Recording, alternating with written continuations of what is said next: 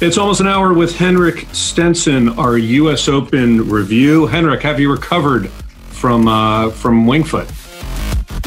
Yeah, I think I, I made it home. Um, I think I even managed to get all my shoes with me out of that rough. So, uh, yeah, it was a tough week at uh, Wingfoot. Obviously, result wise, it, it, didn't go anywhere near um, the result I wanted to have. But uh, as always, it's a tough test, and uh, you certainly get to get to challenge yourself and all the different areas of your game. And uh, I think I, uh, like most weeks, you come you come out of there with a with a few thoughts and, and feel like you're you maybe a little bit more wise and and uh, bring a few home things home to, to practice on and and and try and improve until the next one.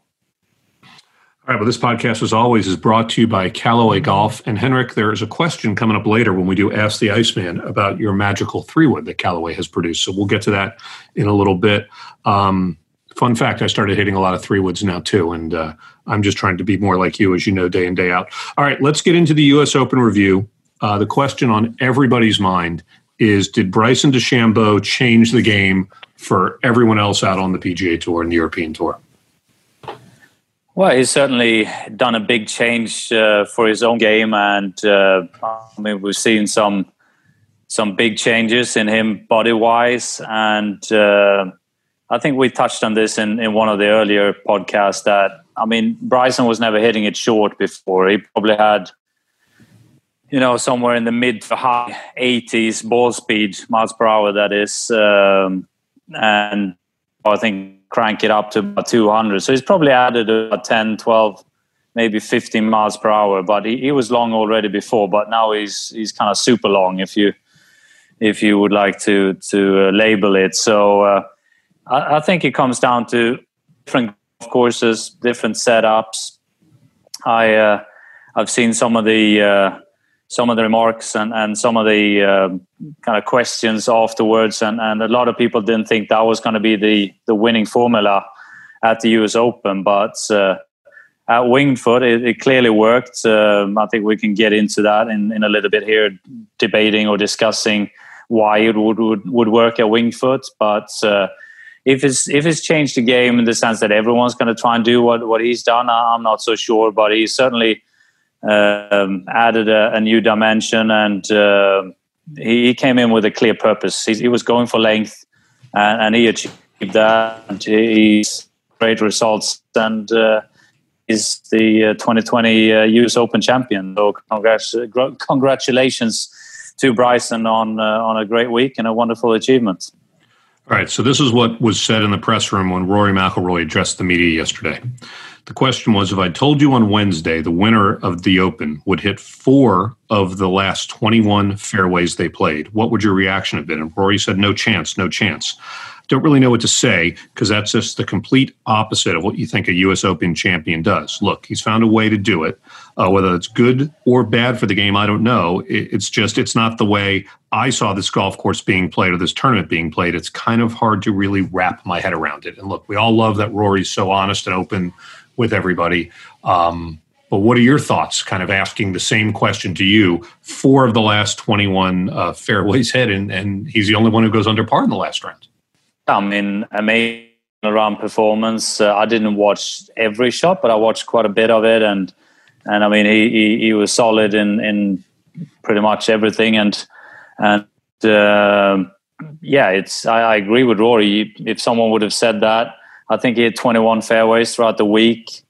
Uh, I had I had some statistics before the week, um, and so out of what would it be? Is it 56 fairways or or 58 fairways, whatever it would be for the week, right?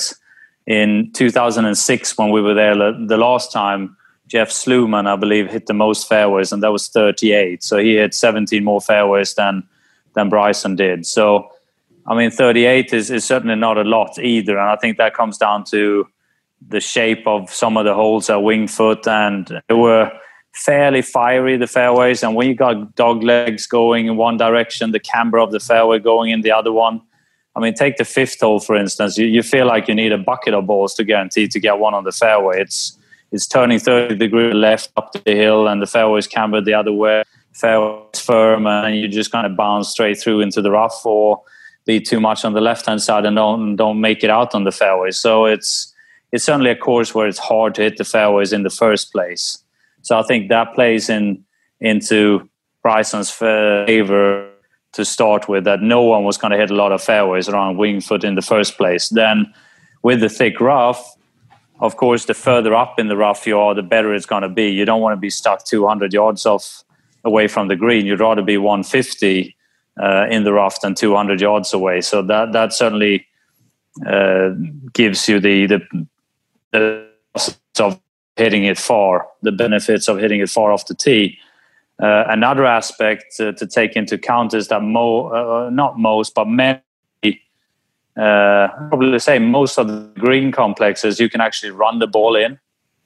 So if you're in the rough, as long as you can get some sort of a club on it and scoot it up uh, towards the green, you could actually run the ball on on most greens, uh, at least on one side of the green. So that's another thing. If it would have been uphill uh, slopes with rough, if it would have been bunkers, if it would have been water short of the greens, you probably couldn't just wing it off the tee and then still have a bit of a squeeze with a fairway wood or a or an iron and get something scooting up by the green and then get up and down for par. So I think there's there's a few different things that that certainly makes it more possible a Winged Foot than maybe another one. And uh, a third or a fourth uh, reason I think is is also the trees.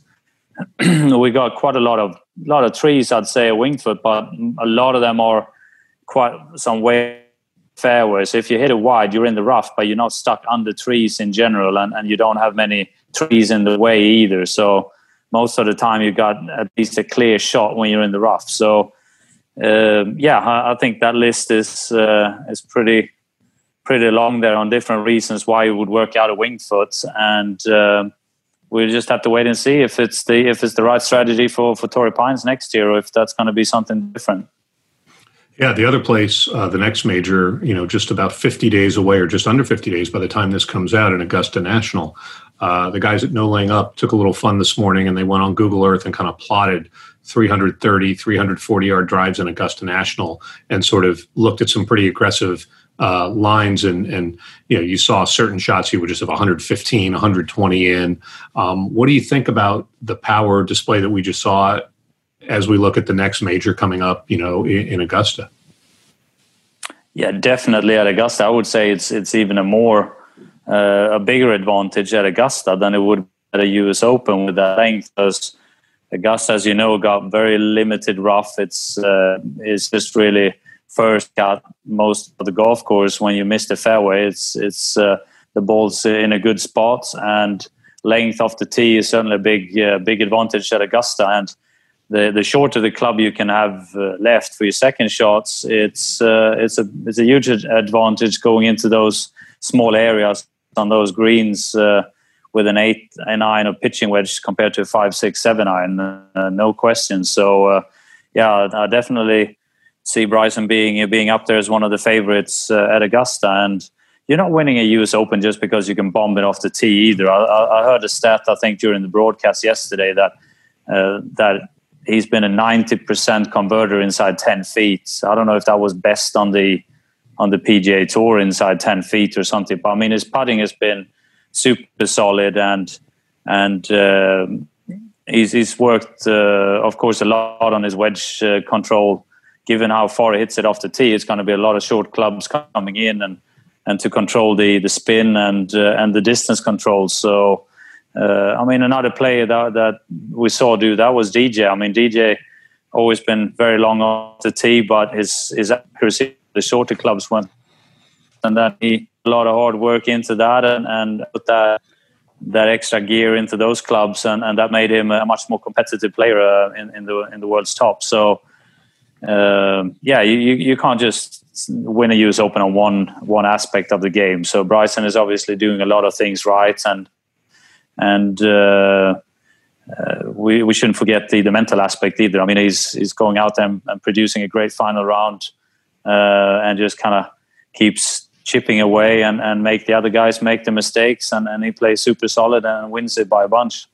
All right, let's get to your U.S. Open. Um, I was very this, this be a quick uh, this be a quick yeah, segment then. Won't be a long segment, but I do have to say I was very proud of you uh, for making a par on the tenth hole both days. And my theory is all that time you spent at that outing when you played the tenth hole over and over and over.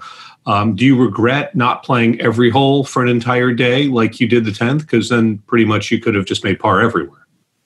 Yeah, we know how, how well uh, I can make pars on every hole. We saw that in Memphis, right? So, uh, yeah, if that would have been the case, I guess I would have come in in what third position or something. If you even par, I think was around third.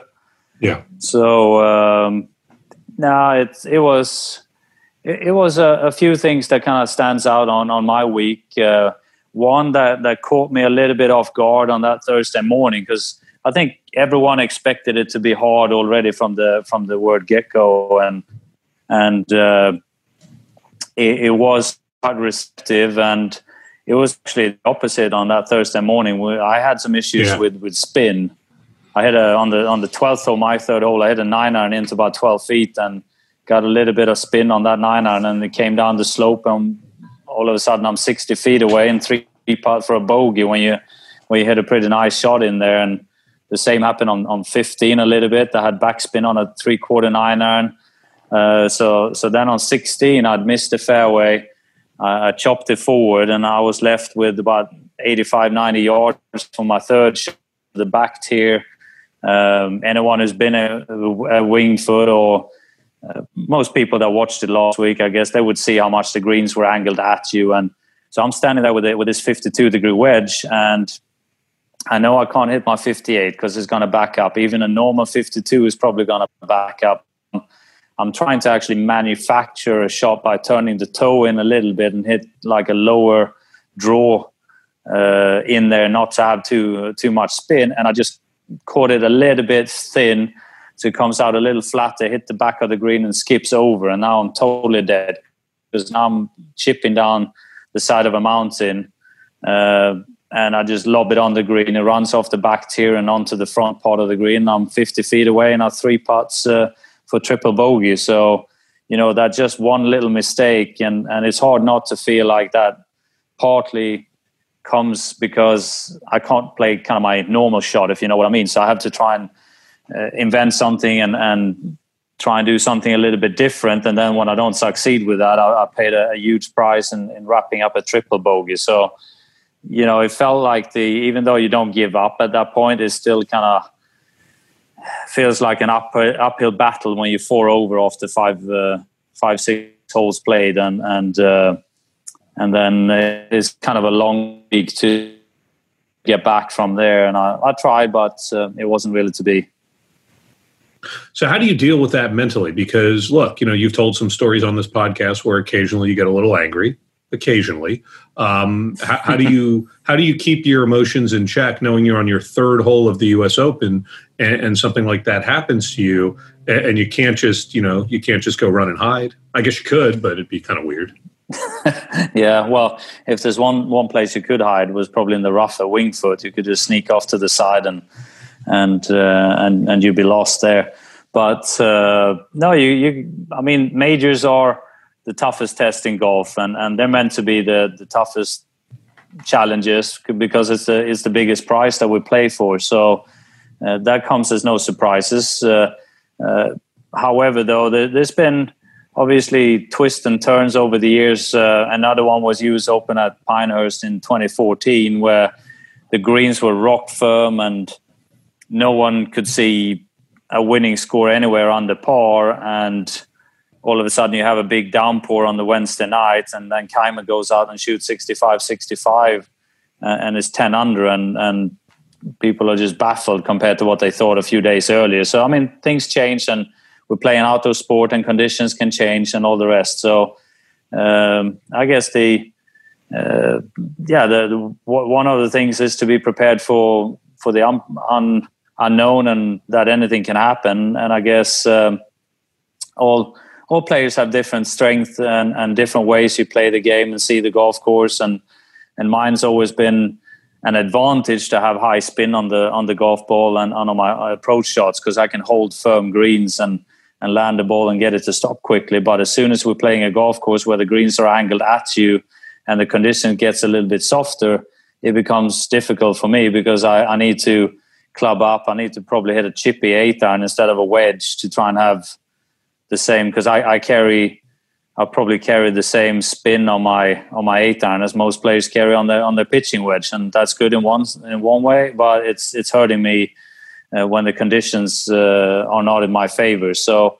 Uh, yeah, everyone faces different challenges, and, and that's uh, that's always been the case for me. Really, to to uh, to try and adjust when when the when the greens are spinning a lot, or if they very slopey towards you, and you just get a little bit of spin, and the ball starts coming back. It's uh, there's virtually no room behind it on all the back pins. So uh, yeah, it becomes it becomes harder for me, and, and something of course I could try and be better at and and uh, and work on because in this game you never finished with uh, with anything. So uh, like I said, you you, you leave the events earlier than I wanted, but uh, there's certainly a few things that I that I feel like I can can improve on, and I have to start working on together with just getting the game in in better shape. I I feel like I've I've played what three tournaments in six months basically. So uh, it'd be a, a, little bit harsh on myself uh, having the highest of expectations, even though you always wish to play well. And uh, we got got a bunch of tournaments coming up here in the fall, and uh, we try and do better than than we have done in these last couple of starts. Well, the good news is that as high as your expectations are, I had higher expectations for you. So at least uh, at least you didn't have to be the only one who was uh, you know kind of giving yourself a hard time. So yeah, help you. And, and and and when you talked about frustration, it was funny because I just passed by Danny Lee on the way into the clubhouse, and I think I yeah. I must have just let him have all the frustration because I saw him playing playing tennis on the uh, on the final hole on on Saturday, right? I think he six putted from about five feet. So uh, yeah.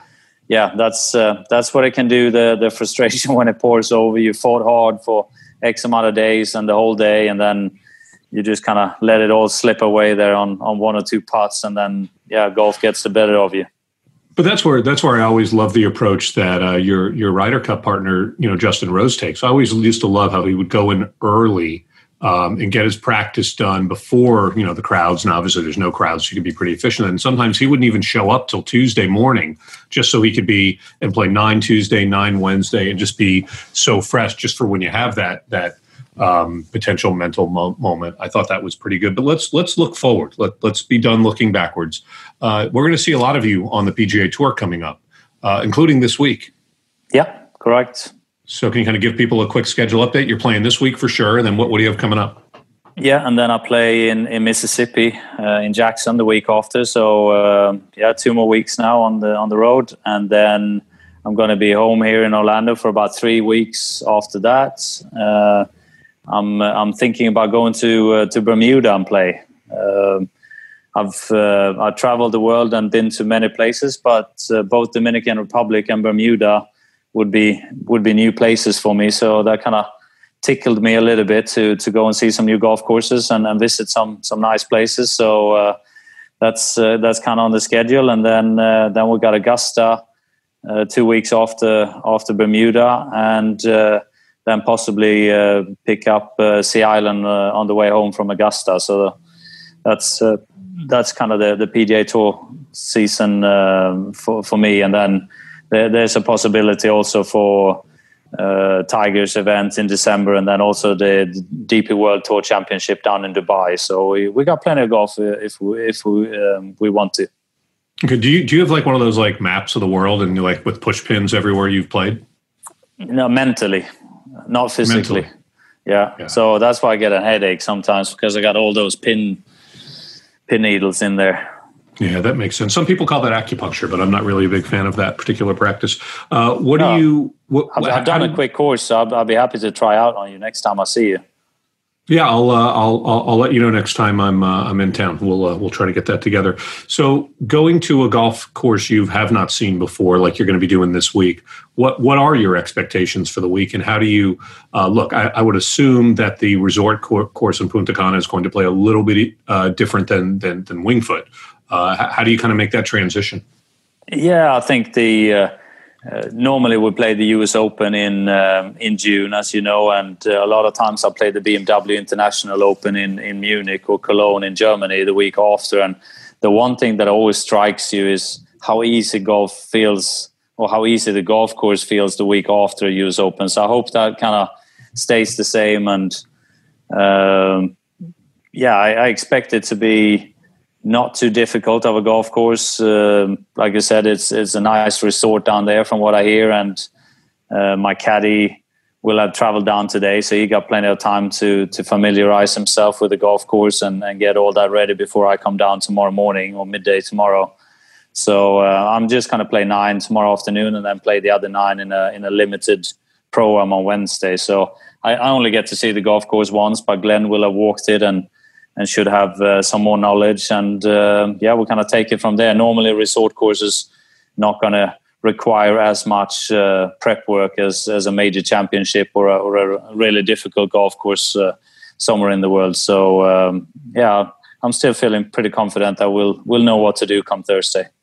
Well, good. Well, I'll be watching and rooting you on. You know who else is going to be rooting you on? Everybody who sent in questions for Ask the Iceman. I believe we got more questions um, this week than any other week in our, oh, nice. our, brief history. So this is exciting. So three questions have been selected for you, and these are these are some of the the, the tougher. Uh, deeper questions you've ever had. Unfortunately, one of them you've already answered. So we'll we'll start with that one from Shane. How do you control your wedge full shots on sloping quick greens? Given the speed of the U.S. Open, I imagine this is critical. Well, we just went over that, Shane, and yeah, you try to yeah, toe so, an so eight iron and it goes long, and then you three you, you you hit it fifty feet away, and then you get angry. Yeah, right? exactly. Yeah, job done. Figured it out. No, I mean spin control. Uh, I mean flight control on your on all your iron shots uh, always crucial, uh, and the the windy conditions that you can encounter anywhere that that's makes it even more important to to know when your ball flight. If you can control your ball flight, you can control your distance. So uh, yeah, uh, a good a good way to do it is is obviously to club up or swing a little bit softer, and instead of a gap wedge, you take a pitching wedge and and and hit it a little softer, and, and you take the spin rate down and the ball flight down that way. But at the same time, when you got greens like you have a winged foot, where you also need to land it in a very specific spot. I mean, the the greens at winged foot, in my opinion, are much harder than Augusta. Augusta, we got quick greens, we got undulated greens, but the areas where the pin positions are are normally not too severe. So you kind of right.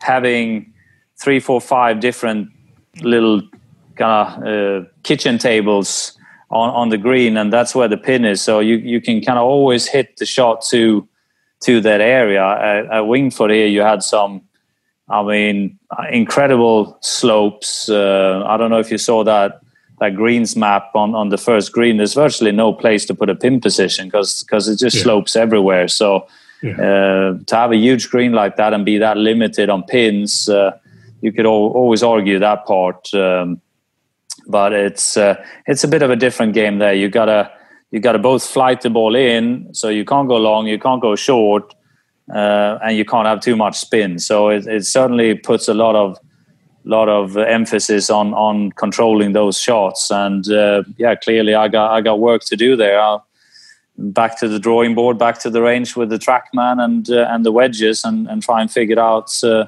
how to be a bit better at it. But uh, uh, yeah, club up, uh, take down on your on your speed, uh, also towing the club in a little bit, so you kind of shut the toe a little bit. And if you do it correctly, that doesn't mean that the ball is going to go miles to the left. You're just going to get a slight little draw shot and and slightly lower shot. If you get it, if you try this and and turn the toe in and you hit the ball a lot to the left, then most likely you also rotated the face through impact. So if you turn it in but you keep the face stable, uh, it, it's going to give you a slightly different ball flight, and it's it's a very effective shot. And you can try that for for chipping and pitching as well, and just kind of clip it off the toe. It takes a bit of spin off, and and uh, it can it can certainly be a useful shot around the greens too. All right, our next question, and all of these uh, great questions get accompanied by a free T-shirt. I've mailed you yours for you and the entire family, so I can't wait for you to be uh, rocking. You want to see? Uh, you want to see time, that picture, uh, don't you? The next time I see you. But this one's from Murray Russell. What do you eat before teeing off? And I would like to amend the question for a morning round and then also for an afternoon round. Yeah, uh, food and energy is certainly important uh, to me. I've uh, always uh, tried to look after that part so in the morning, uh, we got the eight o'clock tee time. Uh, I'll, I'll have a breakfast at the course around six o'clock, I'd say. Uh, would be eggs, uh, some yogurt, fruits, some bread. It could be, I mean, you, you can't be uh, super set in exactly what you want, but I mean, a, a good, healthy start uh, is certainly required on my end. So I get a, a good, healthy breakfast. Then uh, once I get out there, probably after four or five holes into the round, I would I would eat some of my bars. I, I eat these gluten free uh, bars uh, and and little kind of raw balls or power balls or whatever you want to call them from the same company and. Uh, then I might mix that up with a banana. Sometimes have a protein shake, and uh, at the turn, and then kind of on the back nine, same thing. Um, I would I would down a another bar on the back nine. So I, I try to keep my energy intake pretty pretty regular and and make sure I don't run out and and uh, I can get some some blood sugar dips if I if I don't look after that side. So that would be kind of the morning morning round and uh, as I said a shake. Sometimes I'll bring a a sandwich out or yeah i kind of play it by ear a little bit but i always make sure i got plenty to, to eat uh, out on, on, on the golf course uh, afternoon tee times if it's really late uh, say a 2 o'clock one then yeah you can have lunch at 11.30 uh, 12 o'clock uh, if it's more around lunchtime tee off then i might have a a later breakfast in the morning and then just pick up a sandwich and, and eat that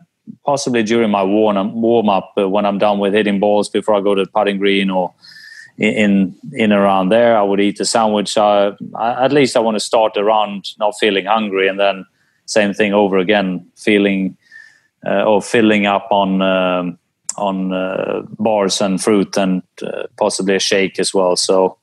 Yeah, Im- important to, to eat and, and also to hydrate. Drink a lot of water. Drink some um, electrolytes and uh, and, and some sort of a replenisher for for salt and minerals and so on. So uh, yeah, you got to look after yourself when you're out there, and that goes for all the amateurs listening in on on this uh, program too. Are you a coffee person? I'm not a coffee person. I've uh, I haven't learned that yet, and uh, I highly doubt that I will learn it at uh, at the age of 45 or 44. What are you saying? 45 year olds can't learn anything? I felt like you just took a complete shot at me. Yeah, yeah, I did. Uh, but no, I, am not super keen on the taste. I think it smells good. You know, in the morning, someone put a nice pot of coffee on, or, or walking in there with a fresh, fresh coffee, then then it smells good. But I don't. I'm not keen on the taste at all. Well, that would be a reason not to like it. All right, last question, Matthew Lala. What is it about the three wood? And Matthew would like you to know, Henrik, it's his go-to club as well that gives you the confidence and comfort? Well, I think there could be a, few different reasons. One, you got a little bit more loft on the three wood than, than you do on the driver. Um, it's a little bit shorter, so you you might feel like you're you're a little bit, you know, more tucked in or closer to the ball, more like like like an iron swing or something like that. But it's at the end of the day, it's uh, if you're making good passes, it doesn't really matter which club you're using. Uh, for me, I think it's been an optimization club just in terms of the launch and the spin and everything. I get good distance out of it. It's a strong three wood I use, 13 and a half degrees. Uh, and uh, I mean, I, I, don't give up a huge amount of, of speed or distance using the three wood. And there was a time when I was struggling badly with my driver as well. And then yeah, always always tended to go with the three wood in, as well. And a lot of times I hit it off the deck, and and sometimes I still do. I give it a little little hack with the with the back of it, and just give it a small little mound. Uh, and put the ball on there, and it, it comes out like a rocket. So uh, very effective into wind and in crosswinds when you don't want the ball to move a lot. It, it's just hitting this little stingy fastball with the three wood, and uh, it has served me well. And uh, yeah, whatever you're good at, you tend to use and and uh, and feel confident with. Without violating, uh, you know, massive secrets that I know you don't like to share, what's the ball speed you get off the three wood? Uh, You're allowed to say uh, that number or not? Yeah, uh, I've had uh, recently uh, 162, 163, somewhere around there. My driver is is around 170. So uh, yeah, it's about seven miles per hour difference in, in ball speed between the three wood and the driver. That's good math. That's good math. I was just sitting here trying to. Thank you. I have, I trying, have trying to right figure here. that I was out. about to do it. Yeah, you did a very good job of that. All right, those are Ask the Iceman questions. You get a chance every time we do this, and we record these every other week, to ask a question using Henrik's social channels. And Murray, Shane, and Matthew, your T-shirts are on the way. Pretty exciting stuff. Henrik, your T-shirt's on the way as well.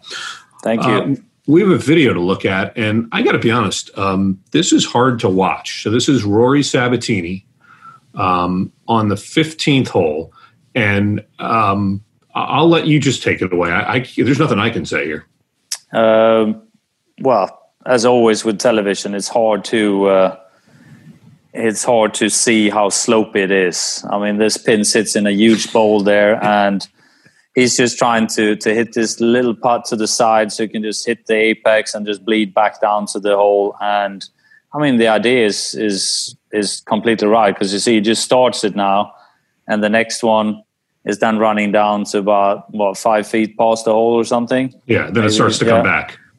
Yeah. So if that first one would have just been a hair more to the left, it, it obviously would have dribbled off that top shelf and gone down to uh, The same place where the second one was. yeah, yeah, or even even closer to the pin. So Mhm. and and this is, uh, I mean, you ask 144 players what they think about the course, you're gonna probably gonna get 144 different answers. But um some of the green complexes at Wingfoot is a is not really my style, not not exactly what I enjoy the most. Uh, they're they're super challenging, but you see the line that when he ended up in a in a funky spot here. Uh, well, to start with, his approach shot is probably half a foot from being stiff, and then he's just stopped. He's tried to play for the backstop, and then he's just gone a hair too far, and he stops up on top, Um and then he's trying to to be creative and, and just dribble this next one down there, and then that doesn't succeed, and he walks walks away with a uh, with a bogey or maybe even worse. I don't know, but so basically, he's been a foot out from from a stiff birdie, uh, and he walks away with a five or six. So to me, that's it. It just the the the punishment for for being a foot too long or a foot too short that can wrap up to being three or four shots. I don't know. That that feels a little bit extreme, and that's what maybe doesn't make it to my favorite in that sense. The green complexes, uh, but like I said, it's a challenge and mental challenge and and and everything rest. Uh, so uh, yeah, you just got to suck it up and move on. But it it's not hard to understand why you can get frustrated when you see those things happening to you. Yeah, I just had to laugh when I watched it because it's just like I I totally think- get what he's doing. I totally I get don't, what I he's doing, think but Sabatini laughed when he walked to the 16 tee box.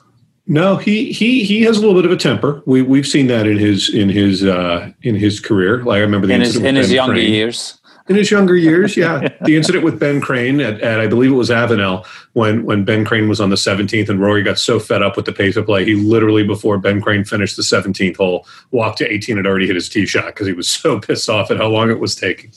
You Yeah, can see a moment yeah. there. Yeah, absolutely. Sorry, Ben Crane. Um, sitting at home listening to this podcast, Henrik. He's like, "Why am I, why am I getting ripped?" All right, uh, let's go into our architectural question. Well, he know he knows why he would get ripped. That's true. That's true. Uh, but we'll try to speed it up along here um, on our almost an hour podcast with you. That's another shot I just took at him. Oh well. Uh, architecture. um, what's it like to transition from a U.S. Open? And you sort of addressed it to another tournament. You're doing that this week, but I, I would just think, how, how do you, you know, let's just say you're a hundred and whatever yards away from a from from a green at Punta Cana this week. You don't have to have that conversation with yourself. Like, okay, if I land it three and a half feet past the pin, it's going to spin 35 feet or 40 feet back. How, how do you make that switch to like, okay, I can just go back to doing what I want to do, or or do you not make that switch? Do you kind of does it kind of Yeah. I, I think you, you figure that out in the practice rounds. You know what the that's kind of what those two three days before the event starts. So it's just getting familiarized with the with the sand in the bunkers, the rough, the speed of the greens, uh, the game plan, and once that's figured out, then yeah, it's going to be a green light. I'd say most of the time it's just try and fire at the pin. If you're 110 yards out, it shouldn't be shouldn't be much uh, much thought there on on what can happen if you don't hit a good shot. So uh, it's certainly going to be easier on the mental side, and and and uh, yeah, scoring I'm sure will be a lot easier than than it was last week. So uh, uh, one of the harder transitions I'd say is is coming from uh, regular kind of tournament golf and then going into playing links golf because you always have to land the ball that much short of the hole. And, and if you played a lot of tournaments where you're just flying it straight to the hole, it takes a while to to adjust and having 25 feet bounces uh, on a seven iron if the greens are firm at links. Uh, yeah, that normally takes takes a while, and that's why it's great to play the Scottish Open, for instance, the week prior to the Open Championship. So you you really get dialed in on on those. Uh, uh, yeah, changes in, in, in conditions, and it would be the same if you're playing tennis. You're playing on clay one week, you're playing hard court, you're playing Wimbledon on grass. It's it's different surfaces. The ball's going to behave differently, and and it requires different uh, things from you as a player. So golf is is no different in that sense. Hold on, I didn't know this. You you you play the majors in tennis too. You you play the French yeah, Open we do. and then you go yeah, to Wimbledon. Yeah, I Every did not year. know this. Okay, well, I will. Uh, I will have to go to you. You and Edberg would have been a hell of a uh, hell of a doubles team. Oh, you missed Oosh. that we won it last year, did you? Davis Cup just isn't what it was for me at one point in my life. All right, tour story, uh, and I got pretty specific here. Uh, I believe you stayed with Poulter, or if not, you guys just for whatever reason showed a lot of videos of each other, uh, particularly one where you were the Iceman because it was cold. Um, what's it like staying with with with some of the other guys you're competing against in the major? And has it ever happened where like you're staying with somebody, then like next thing you know, you're like dueling with them to kind of try try to win win a tournament? Yeah, I haven't I haven't really been I think in that situation where you're staying with someone and and you end up uh, kind of going head to head with them. It, it, it, certainly had a bigger chance of happening back in the day because on, on the European tour in my early years, uh, a lot of times we would share hotel rooms. So you would be two players sharing and and traveling together and, and so on. So you could certainly certainly end up in, in that situation easier then. Now, last week I stayed with Ian and, and Ian's caddy in, in a house there about 15 minutes from, from the course. And uh, uh, I wouldn't say that I shared that many videos, but I uh, uh, ended up participating in a lot of videos because yeah. if you yeah, if you're near point. Ian uh, Poulter, that is, you will appear in one of his Instagram posts or uh, tweets or something like that. So uh, yeah, I mean, it's he's a great guy. He's, he's fun to be around one thing that maybe people wouldn't uh, think uh, he's he's not bad in the kitchen, old Ian. He's uh, he's pretty yeah. useful. Yeah, cooking food and uh, uh, yeah, we.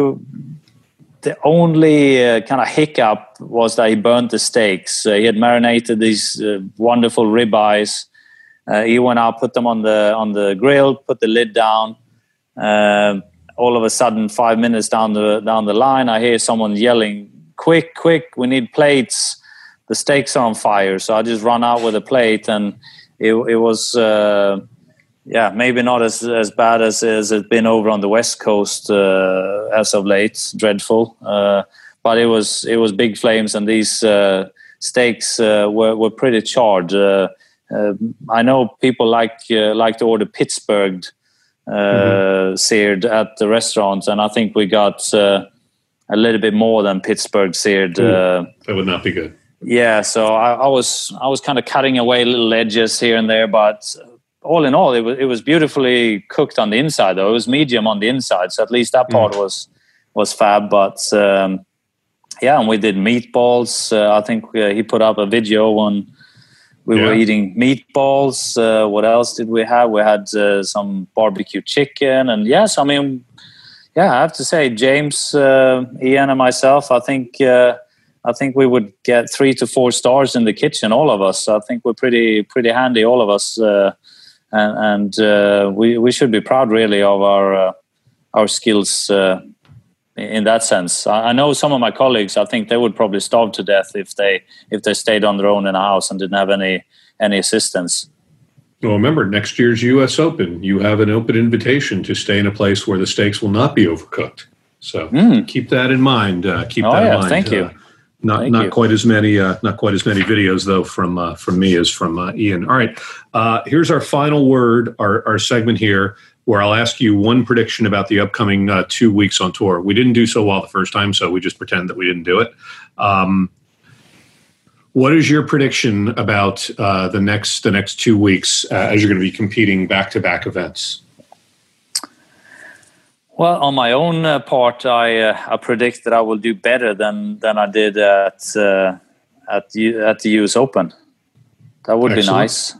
Excellent. Um, I mean, I can I can see GMAC uh, won this tournament down here in Dominican Republic last spring.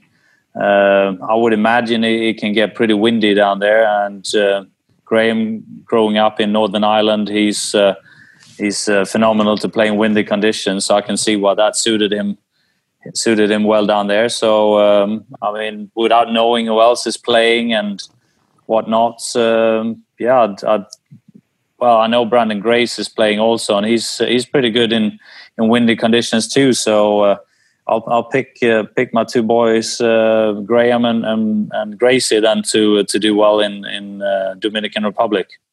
All right. The other the other person I always think is going to play well down there is Emiliano Grillo. Um, if he gets if he gets the putting going at all, his ball striking's good. Um, he likes the the course so much he has it as the logo on his back. So I just Mm. think going into it that that has to be uh, All right. has to Yeah, be yeah. a major advantage. If you if you're paired with him and you see that he literally has the course logo on the belly of his bag, that that would that would intimidate me. Yeah, well, you you know the the boy uh, should know the track absolutely.